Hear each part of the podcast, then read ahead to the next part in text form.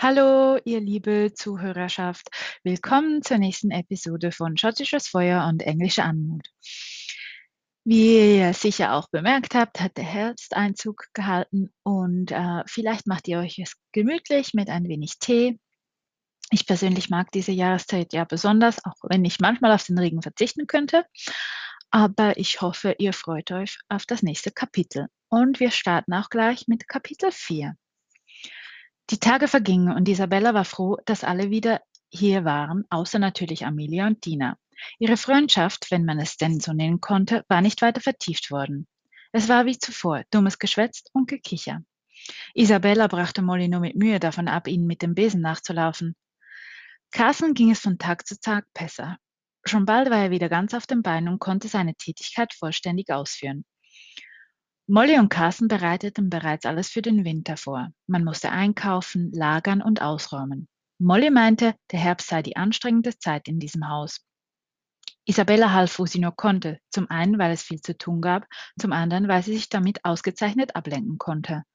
Sie begegnete der Warren einige Male im Flur, doch obwohl er besorgt und gedankenverloren wirkte, sah sie immer wieder diesen sanften Zug in seinen Augen, wenn er sie auf, wenn er aufblickte. Ungefähr zwei Wochen nach ihrer Ankunft in Surrey kam auch die Leidenschaft mit Elaine und Rickard de Varenne zurück. Das Haus forderte Carsons gesamte Aufmerksamkeit, dem er versuchte Herr zu werden. Elaine, so schien es ihr, hatte sich verändert. Sie war zu einer jungen Frau herangewachsen, aber als sie ihren großen Bruder sah, grinsten ihre Augen vor Schalk und sie rannte undamenhaft auf ihn zu. Der Warren schien sich ebenso fest zu freuen wie seine kleine Schwester. Was Isabella ins Auge stach, war, dass Maurice sofort zu seiner Herrin eilte und sie auf schnellem Französisch von der Menge wegführte. Sie hielt für einen Moment inne und versuchte die Worte zu verstehen, doch Maurice sprach leise und bedeckt. Was ging es sie an? Sie wandte sich ab und kümmerte sich wieder um das Gepäck der Damen. Isabella glaubte, alle wären ins Haus gegangen, aber sie hatte nicht bemerkt, dass Ricard de Varenne noch da stand. Als sie die letzten Taschen von den Damen aufhob, kam er zu ihr. Miss Gray, einen Augenblick bitte, sagte er, und Isabella drehte sich um. Ja, Mylord, was kann ich für Sie tun? Er blickte sie lange an und meinte dann, ich weiß, dass Sie nicht die sind, für die Sie sich ausgeben, doch ich bin überzeugt, dass Sie keine Spionin sind. Isabella wurde kreidebleich und lachte verlegen auf. Ja, da bin ich ja beruhigt, Mylord. Miss Gray, mein Bruder ist sehr misstrauisch und er wird Ihnen nicht so schnell Glauben schenken wie ich. Ich bin überzeugt, Sie haben für Ihre Maskerade eine logische Erklärung. Denn zufälligerweise habe ich Lord Talbot noch einmal getroffen und er war äußerst redselig. Bevor er jedoch weitersprechen konnte, fiel ihm Isabella ins Wort und zischte. Milord, da Sie zu dem Schluss gekommen sind, dass ich keine Spionin bin, denke ich, dass Sie Ihre Pflicht als Engländer erfüllt haben. Darum bestehe ich darauf, dass Sie sich nicht weiter in meine Angelegenheiten einmischen, und ich bitte Sie, Ihre schöne Nase lieber nicht in Dinge zu stecken, wovon Sie nichts verstehen. Solange ich meine Arbeit erlege und ich mache sie gut, bestehe ich darauf, dass Sie mir Ihr Ehrenwort geben, mich nicht weiter zu beschatten. Ich bezeuge Ihnen bei Mutter Maria, dass ich keine Spionin bin oder irgendetwas in der Art vorhabe. Er sah sie verblüfft an. Bestimmt hatte er geglaubt, dass er sich ihr Schweigen anders wie erkaufen könnte. Tja, falsch gedacht, mein Lieber, dachte Isabella. Sie wollte schon Richtung Eingangshalle gehen, als er nochmal anfing zu sprechen.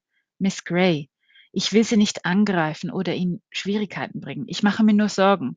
Lord Tabor gehört zu denjenigen Herren der Gesellschaft, die mit fiesen Mitteln versuchen, sich Dinge anzueignen, die ihnen nicht zustehen. Milord, Ihre Freundlichkeit schätze ich sehr, doch bitte ich Sie, dies für sich zu behalten. Ich will meine Anstellung hier nicht verlieren. Das verstehe ich. Und ich denke, solange mein Bruder noch auf dieser Erde weilt, müssen Sie sich keine Sorgen machen. Er sorgt sich um seine, seine, ähm, Ricard de Warren wurde leicht verlegen und seine Wange färbten sich rosa. Nun auf jeden Fall wollte ich mich noch bei Ihnen entschuldigen für die Sache im Flur. Mir war damals noch nicht klar, dass mein Bruder sie als seinen Besitz beanspruchte. Isabella dachte erst, sie hätte sich verhört. Besitz? Um Himmels willen war sie etwa ein Stück Land? Konnte jeder, der sie beanspruchen wollte, seine Fahne auf ihr hissen? Sie drehte sich vor Empörung um, doch Rickard de Warren war verschwunden. Ha! Dass ich nicht lache, murmelte Isabella vor sich her. Was dachte er? Sie gehörte niemandem. Er beobachtete die Szene. Sein Bruder stand draußen und ging auf die Dienstbotin zu. Sie sprachen miteinander, doch er konnte es nicht entziffern. Aus dieser Entfernung konnte er die Lippen nicht ablesen. Erst lachte sie, doch dann wurde sein Bruder ernst. Er konnte gerade zusehen, wie Rose einmal mehr diese innere Wildheit durchstieß. Sie verzog ihr Gesicht und zeigte mit ihrem Finger auf ihn. Nun musste sie ihn verschmäht haben. Er schien absolut verblüfft und starrte sie an. Ja, so konnte es einem gehen, wenn man diesem Geschöpf zusammentraf. Oft schlug sie wild um sich, mit Händen oder Wörtern.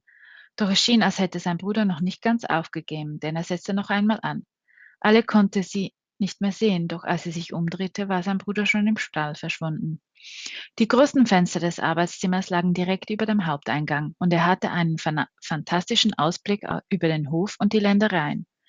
Der angrenzende Wald lag still und ruhig da. Ab und an sah man einige Vögel, die sich in die Lüfte emporhoben. Er saß in seinem Bürostuhl und als Rose in der Tür verschwand, drehte er sich wieder zum Schreibtisch um. Er fühlte etwas für diese Frau. Es war schon eigen von Anfang an da gewesen. Jedoch nahm er es erst seit der gemeinsamen Nacht im Gasthaus mehr und mehr wahr, dass er etwas Tieferes für sie empfand. Als sie neben ihm lag, fand er seinen Schlaf. War er unsicher geworden, so streckte er seine Hand aus und fühlte einen warmen, weichen Körper neben sich. Als er an jenem Morgen aufgewacht war, war ihm erst nicht klar gewesen, was geschehen war. Und er war überzeugt gewesen, dass sie sich in sein Bett gelegt hatte und er sich mit ihr vergnügt hatte. Gleichzeitig hatte er aber bedauert, dass er sich an nichts anderes in der Nacht erinnern konnte. Erst mit der Zeit auf der Reise nach Hause kamen einige Erinnerungen zurück. Sie war an jenem Morgen so schön gewesen, er hatte sie einfach berühren wollen. Alec war verdammt. Wieso faszinierte ihn diese Dienstbotin? Er konnte nicht ablassen. Alex spürte, dass er dieses Weibsbild nicht mehr gehen lassen wollte. Er hatte sich auch schon ernsthaft überlegt, ob er sie zu seiner Matresse machen sollte, denn auch wenn er eine Gattin auswählen würde, so wollte er sie dennoch behalten. Früher war er absolut dagegen gewesen, Matressen zu halten, wenn man eine Familie gründete. Doch hier, er wollte sie einfach nicht gehen lassen und er würde von seiner zukünftigen verlangen, dies zu akzeptieren. Es war hirnrissig, aber sein ganzes Wesen wollte es so und nicht anders. Was die Sache noch schlimmer für ihn machte, war, dass sie auch noch die geistige Verwirrtheit besessen hatte, sich ihm anzubieten, wenn er für ihre Sicherheit garantieren würde. Das war Wahnsinn. Wie konnte sie ihm sein so solches Angebot machen, wenn er sich doch kaum mehr beherrschen konnte? Seit dieser einen Nacht wünschte er sich, dass sie jede Macht bei ihm im Bett verbringen würde.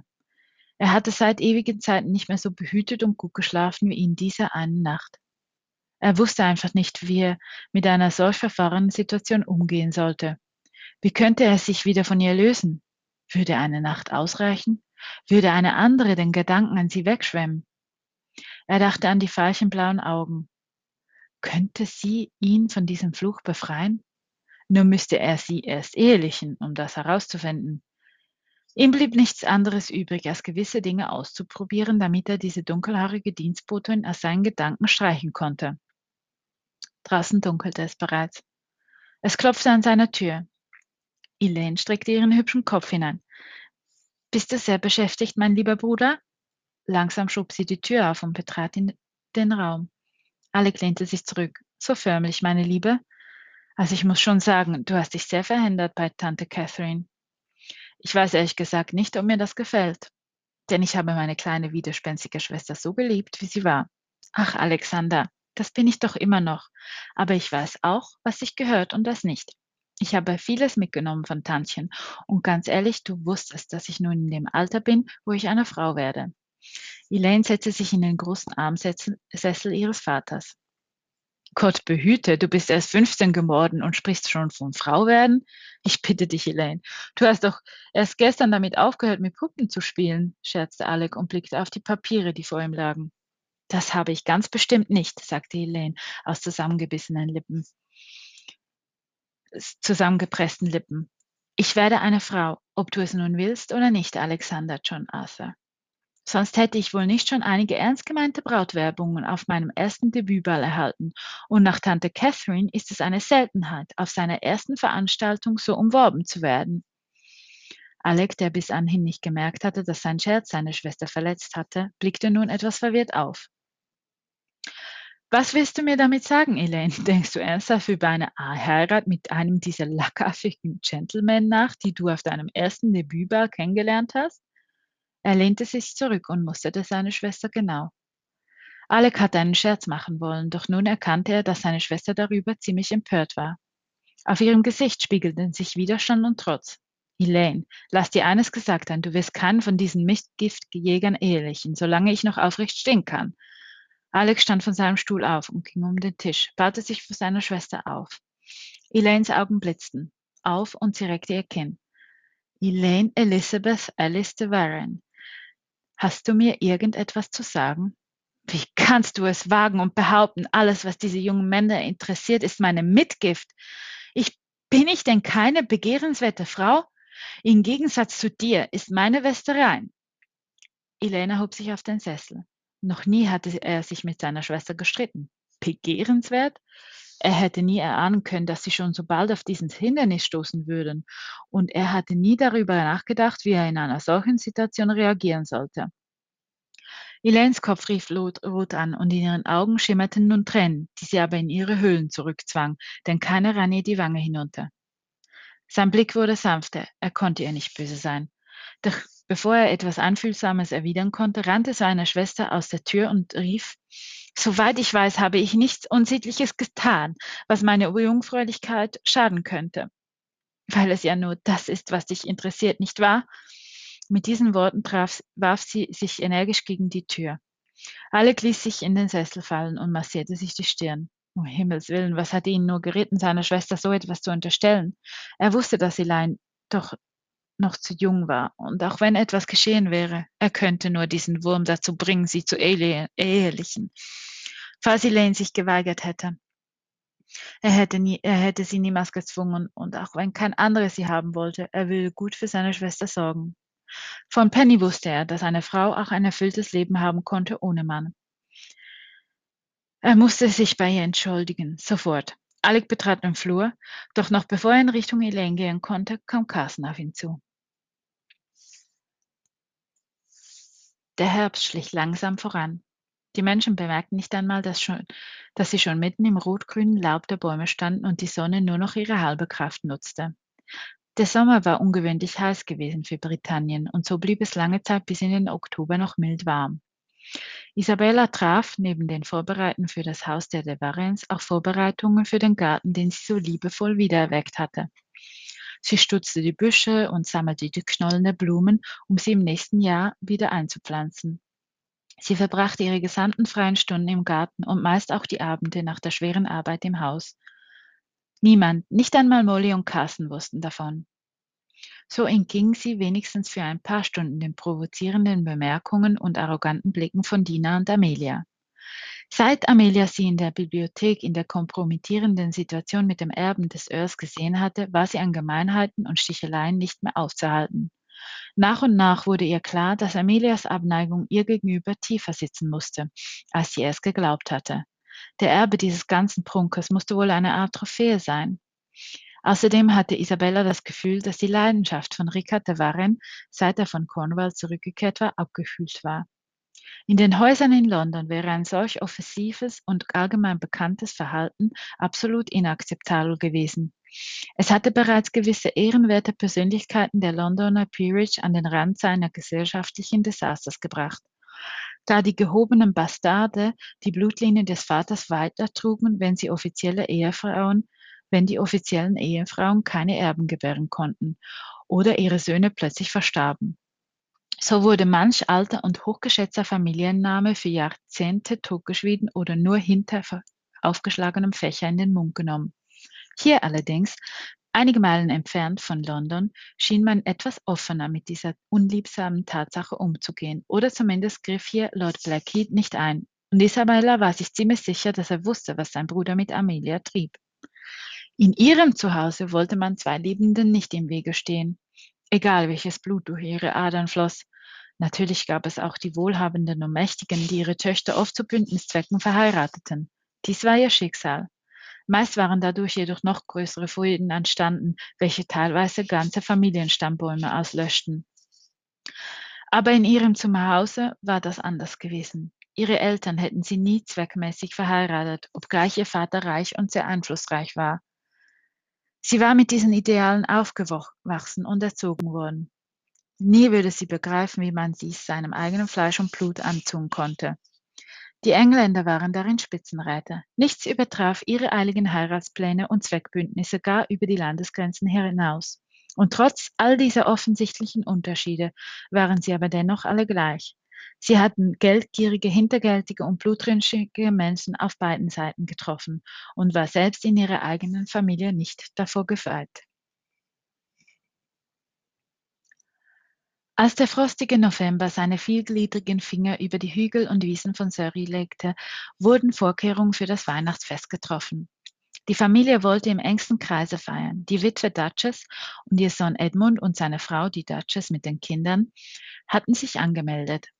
Isabella hatte bisher noch nie einen so starken Drang verspürt, zu Hause zu sein wie in dieser Zeit. Im Gegensatz zu ihrem Hain war das Haus der Warrens nur sehr dürftig geschmückt. Einige Tannenzweige, Zapfen und Mistelzweige waren vereinzelt mit Krippen, welche die Szene der Geburt Jesus zeigten, aufgebahrt worden. Bei ihr war so viel mehr vorhanden, um die Menschen in weihnachtliche Stimmen zu versetzen. Sie hatten überall Strohfiguren, Zuckerwürfel, Mandelgebäcke und weitere leckere Knabbereien im ganzen Haus verteilt.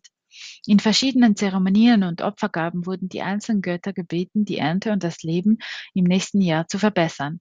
Sie war damals noch recht jung gewesen und hatte noch nicht alle Zeremonien miterlebt. Erst später, als ihre Eltern tot waren und sie für ein anderes Leben begonnen hatte, hatte sie erkannt, dass gewisse Zeremonien ziemlich sündhaft gewesen sein mussten. Der Glaube bei ihrem Volk war das komplette Gegenteil wie hier in London. Ganz hoch oben bei ihr gab es zwar vereinzelt kleine Kapellen, welche die auch ab und zu nutzen, um Buße zu tun, allerdings waren keltische Bräuche und Traditionen viel stärker verwurzelt und wurden regelmäßiger und strikter eingehalten. Ihre Eltern hatten sie die keltischen Bräuche und Traditionen gelehrt und nur wenig von den christlichen gesprochen. Erst in ihrem Leben danach wurden ihr die Bräuche unvermittelt eingebläut. Sie war zwar schon immer offiziell katholisch gewesen, wie fast alle ihres Volkes, doch hatte keiner ihrer Leute auf die keltischen Konventionen verzichtet. Selbst die Priester, die ihre Anweisungen aus Rom erhielten, zelebrierten die alten Bräuche und keiner von ihnen hatte jemals verlangt, dass sie diese aufgeben sollten. Isabella richtete ihren Blick auf die einfach hergerichtete Krippe. Sie wusste, dass der alte König der Engländer die Kirche umgewandelt hatte und er die Reformation ausgerufen hatte. Aber musste denn alles so nüchtern gestaltet werden? Wahrscheinlich war dem neuen König deshalb Schottland ein Dorn im Auge. Er befürchtete vielleicht, dass die katholischen Glaubensanhänger nach Schottland fliehen oder gar sich mit ihnen verbünden würden. Ein weiteres kritisches Auge hatte er vermutlich infolgedessen auf die Highlands wegen ihres, ihren heidnischen Bräuchen und Traditionen. Nicht zu verachten waren natürlich das Land und seine Schätze, die dem englischen König unglaubliche Macht verliehen würden. Kindchen, wieso denn so betrübt? Als Isabella aufblickte, sah sie in das besorgte Gesicht von Molly, die soeben mit den gewaschenen Wintergobelins auf sie zuschritt. Sie versuchte, ihre trüben Gedanken wegzuwischen und lächelte Molly zu. Ich fürchte, ich leide ein wenig an Heimweh. Oh je, meine Liebe. Naja, du könntest doch deinen letzten freien Tag dafür benutzen, um nach Hause zu fahren, sagte Molly und übergab ihr die Hälfte der Last und sie stiegen gemeinsam die Treppe zur Galerie hinauf. Weißt du, der Herr wird es dir ganz bestimmt erlauben, da du den ganzen Sommer hier verbracht hast. Also da würde ich mir keine Sorgen machen, plapperte Molly. Isabella versuchte nicht allzu traurig zu klingen, als sie antwortete. Hm, vielleicht, aber meine Familie benötigt das Geld eigentlich dringender und ich fürchte, ich wüsste nicht, wo ich sie finden könnte. Ach, meine Liebe, es geht einfach zu vielen so. Alle verteilt in ganz Britannien und niemand weiß, wo Bruder und Schwester sind. Es tut mir sehr leid. Aber ich werde dafür sorgen, dass du auch hier ein schönes Fest hast, schmunzelte Molly, und beide fingen an, die roten, leichten Gobelins abzuhängen und die grünen, schweren aufzuziehen. Molly gab sich allergrößte Mühe, Isabella aufzumuntern in den Wochen vor Weihnachten, und Isabella versuchte mit all ihrem Willen zu zeigen, dass sie sich freute. Doch gab es mehr und mehr Momente, wo Isabella sich zurückzog und für sich alleine sein wollte. Der erste Schneefall kam fünf Tage vor Weihnachten. Er war stürmisch und kräftig. Die Stallungen mussten zusätzlich verkleidet werden und auch einige der Fenster mussten durch weitere Gobelins behangen werden, damit die Kälte sich nicht allzu schnell ausbreitete. Die Kamine wurden in jedem Zimmer Tag und Nacht beheizt. Als Isabella gerade im zweiten Stock in den Gemächern der Countess den Kamin wieder anheizte, kam die Countess selbst, Alice de Warren, ins Zimmer. Isabella wollte sofort den Raum verlassen. Du da am Kamin, Rose, du kannst gleich in die Gemächer meines Mannes den Kamin anheizen. Er ist soeben ausgegangen. Beeil dich! Isabella sah zu, wie die Ladyschaft in ihr Ankleidezimmer ging und ihre Zofe ihr sofort folgte. In den Gemächern des Earls war sie noch nie gewesen. Es war fast so, als läge ein großes schwarzes Geheimnis hinter diesen Türen. Kalte Schauer flossen ihr den Rücken hinunter, doch Isabella ging auf die Türen des Earls zu und öffnete sie. Sein Gemach war riesig. Die weißen Decken waren ho hoch oben. Zwei große Männer, die aufeinander stehen würden, könnten die Decke nicht berühren. Sie war mit, dem, sie war mit Stuck verziert, der in Kreisen angeordnet war. Eigentlich hätte dieser Raum hell erscheinen müssen mit den weißen Decke, doch die Gobelins waren fast ganz zugezogen, nur ein paar Lichtstrahlen schafften es ins Schlafgemach. Es war dämmerig. Ein Geruch nach Wärme, Medizin und Erbrochenem füllte den Raum und etwas anderes. Der Geruch rührte an eine Erinnerung. Es roch bitter. Der Geschmack legte sich unangenehm auf der Zunge ab. Als sie mitten im Zimmer stand, sah sie, dass die Lichtstrahlen von der Terrasse her in den Raum fielen. Der dunkelbraune Gobelin wehte am Boden leicht hin und her, und Isabella fühlte einen kalten, kalten Luftzug an ihrer Wange. Die Terrassentür war nur leicht angelehnt. Isabella schloss sie vorsichtig, zog jedoch den Gobelin etwas weiter auseinander. Ihr Blick fiel auf die großzügige Terrasse und die dahinterliegenden Hügel. Vor ihr lag eine riesige Wald- und Flurfläche. Links erstreckte sich der winterkahle Wald, daneben war ein Waldweg, welcher diese direkt in den, welcher direkt in den Forst hineinmündete. An den Weg grenzte die Flur. Mittlerweile hatte der kräftige Schneefall die ganzen Flächen bedeckt. Sie sah, wie ein Paree aus dem Wald vorsichtig auf, auf das Gelände schlichen und dort im Schnee scharten. Ein Stöhnen vom Ende des Zimmers ließ sie aufschrecken. Sie blickte zum Bett. Ein großes Holzbett ohne Baldachin stand an der hinteren Wand. Die Laken waren alle dunkelrot und ein großer wollener Läufer war über sie gelegt worden. Ziemlich in der Mitte des Bettes lag ein Mann. Er bewegte sich sanft. Auf dem Nachttisch links vom Bett standen Unmengen von Salben, Kräutern, Krügen und Töpfen. Aus einem der Gefäße sah sie wie ein, es sah aus wie eine orientalische Lampe, stieg weißer Rauch. Isabella ging auf den schlafenden Mann zu. Er lag mit geschlossenen Augen da und murmelte leise vor sich her. Seine Schläfen waren silbergrau, sie vermischten sich weiter hinten am Kopf mit einem immer noch sehr satten Dunkelbraun. Die Konturen in seinem Gesicht waren scharf und eingefallen. Seine einst schönen Züge waren kahl und blass, und sie erkannte den Mann auf dem Gemälde nicht in diesem eingesunkenen, kranken Gesicht. Doch da sah sie in seinem Gesicht männliche Züge, welche ihr sehr bekannt vorkamen. Je länger sie ihn betrachtete, umso deutlicher wurden die einfassenden Züge sichtbar, die er seinem ältesten Sohn vererbt hatte. Er schien auch an seiner stattlichen Statur mehr als genug eingebüßt zu haben. Sein Nachtgewand wurde von spitzen Schultern getragen, die breite Brust schien knochig unter dem Gewand hervor. Er atmete schwächlich und unregelmäßig zwischen seinen Murmeln. Isabella fühlte sich stark beklommen. Der weiße Rauch aus den Töpfen glitt über den Earl und verblasste einige Handbreit über ihm. Aus einer Laune hinaus setzte Isabella sich auf das Bett neben den Earl und begutachtete ihn von nahem. Vorhin hatte sie es nicht sehen können, doch nun entdeckte sie einen feinen roten Ausschlag unter dem Kinn, der zur Brust führte. Kam er vielleicht von dem langen Liegen im Bett? Sie berührte seine Stirn. Er war heiß, Fieber. Schnell zog sie ein Taschentuch aus ihrer Schürze und tunkte es in eine Wasserschüssel auf den Tisch. Sie legte es über die Stirn des Earls. Dies war sehr merkwürdig. Sie hatte geglaubt, der Earl wäre verwirrt, der Geisteskrankheit verfallen und kaum mehr ansprechbar, aber nicht, dass er an Fieber oder etwas anderem erkrankt wäre. Traf möglicherweise beides zu? Dr. O'Leary wusste bestimmt davon und würde sein Möglichstes unternehmen. Isabella sah sich um. An der linken Seitenwand, an welcher sich auch die Eingangstür befand, war neben dem Bett der, neben dem Bett der Kamin angemauert. Die Holzkohle glühte nur noch wenig. Das Feuer musste schon länger aus sein. Sie trat an den Kamin und schürte mit dem Haken die Gluten. Sie öffnete daneben eine kleine Tür. In diesem Haus war neben jeder Feuerstätte ein kleiner Schrank angebaut. Darin befanden sich vorrätige Holzstücke und ein Speckstein. Sie nahm ein paar Holzstücke und stapelte diese im Kamin. Mit dem Schürhaken wühlte sie die Gluten herum, und nach einer Weile züngelten kleine Flammen an den frischen Stücken empor. Was tust du denn noch hier? zischte es vom Eingang her. Ihre Ladyschaft hatte sich umgezogen. Sie trug ein violett-burgunderrotes Kleid. Die Schaube war in Rock und Mieder aufgeteilt. Der Rock war komplett tollkirschfarben und hatte eine Schleppe. Das Mieder war zweigeteilt in ein weißes Hemdchen, welches sich ganz, welche die ganzen Arme bedeckte und ein wiederum tollkirschfarbenes Überleibchen, welches über dem Dekolleté aufgeschlitzt war und man so das weiße Hemdchen sehen konnte. Feine Stickereien auf dem ganzen Kleid und an den Falten gaben dem Kleid den letzten eleganten Schnitt. Um ihren Hals trug sie eine große goldene Kette, an deren tiefsten Punkt über den Brüsten baumelte ein großer dunkler Rubin. Ihr Haar war gelockt und kunstvoll nach oben gesteckt, nur das hintere Haar fiel wie ein Wasserfall über ihren Rücken. Eigentlich interessiert es mich nicht, wie lange du für deine Tätigkeit benötigst. Raus ihr! Und zieh etwas Sauberes an, nicht zu denken, was man sagen könnte, wenn man dich so sehen würde. Ja, my Lady, sagte Isabella und eilte zur Tür hinaus. Im Gang blickte sie an sich hinunter. Ihre Schürze war mit Ruß bedeckt und einige rote Flecken waren zu sehen. Sie stutzte.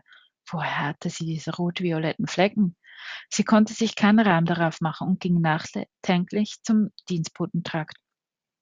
Möglicherweise waren die Flecken in der Küche auf ihre Schürze gelangt, da Emil gerade Früchte einkochte. So, damit wären wir mit diesem Kapitel am Ende.